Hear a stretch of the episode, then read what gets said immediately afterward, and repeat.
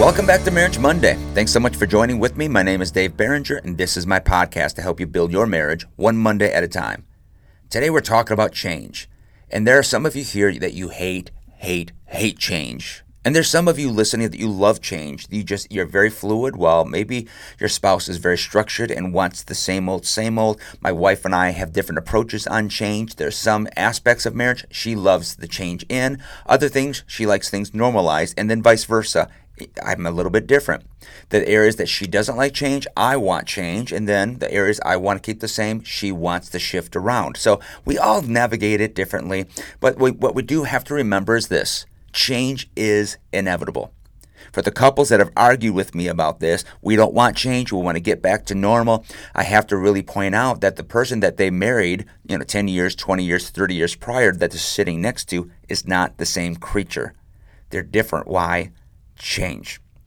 And so we have to understand that changes and transitions, they just bring about an extra layer of complexity.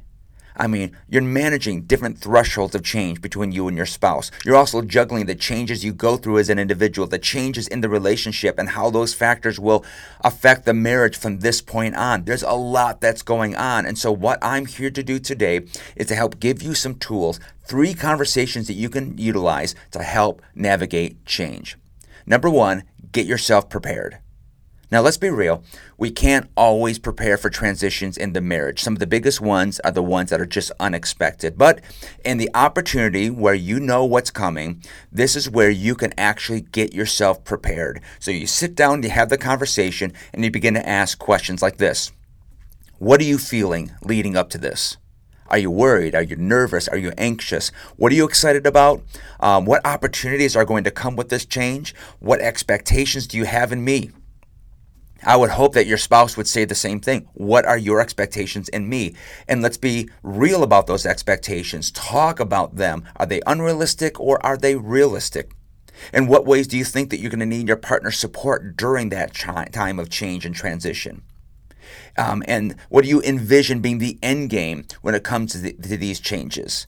I mean, I think of Ann and I have graduated two children. We've married one off. We are on the verge of empty nest probably in the next year to year and a half.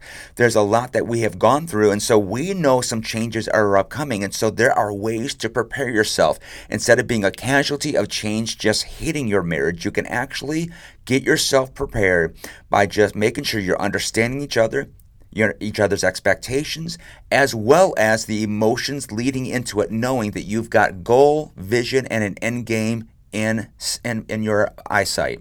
And that leads me toward number two. As you're navigating change, start checking in. Where number one, you're getting prepared. Two, you should be checking in.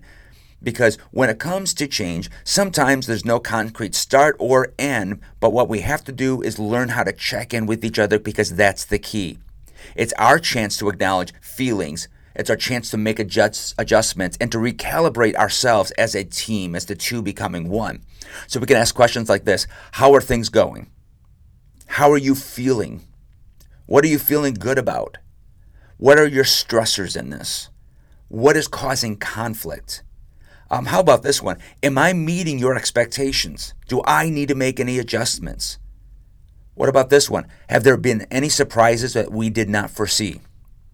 Here's something very key show appreciation to each other when you're checking in, it's not to say just to say, "Hey, here's what you're not doing right." I think we should check in in order to say, "Hey, here's what you are doing right. Here's what really blessed me. Here's what really helped me. Here's what really got me through this moment." Because oftentimes we just turn to the negative and instead of actually looking at the thing that actually works and is more motivating, it's looking at the positive side of things.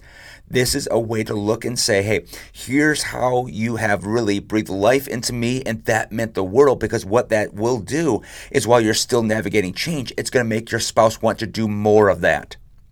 How about this one? Is the end game that we envision still the end game and plan? And if not, what adjustments do we need to make? So that's a great, great conversation. So, number one, be prepared. Two, check in. And lastly, take stock. This is when you get to the point of change where things are becoming a little bit more normal and less chaos. Where you've gotten to the place where you've settled and say, okay, here's where we're landing. And this is a place to really assess where you've landed. But not just assess, but also kind of take some pride in how you made it through, as well as to recognize some of the challenges that you had as an individual and, and as a couple. You know, you should honestly hug each other, go out on a date, go out for a long weekend. And if things weren't perfect, neither one of you did it absolutely perfect, but I believe it's important not just to maintain a strong connection throughout the, the uncertainty, but also to get that reconnection after all is said and done. Think about your relationship prior to the changes. In what way has it changed? Take stock. Begin to ask questions. How are you stronger as a couple? How are you stronger as an individual? What type of changes did you see as an as an individual and as a couple? And did you learn anything about each other? In what ways did you step up and your partner step up to help one another? When you're taking stock, what you're doing is you're doing a lot of assessment in order for you guys to recognize here's how we've grown and here's where we've landed. And what it also does is it helps you well prepare for that next change that's coming your way because not only will you navigate that better, but you will be more equipped to recognize what worked, what didn't work, how have you grown, and you will take that into the next change that your marriage goes through. So, again, let's review. Here are your three conversations. Get yourself prepared if it's possible. Number two, check in with each other. Check in so that you can acknowledge emotions, make adjustments, and recalibrate yourselves as a team. And lastly, when everything settles, just take stock. Think about how you've grown, think about what's changed, and find ways to reconnect and to celebrate what's been grown through the change. That's all I've got for you for today. Love you all. Have a great Marriage Monday. We'll see you next week.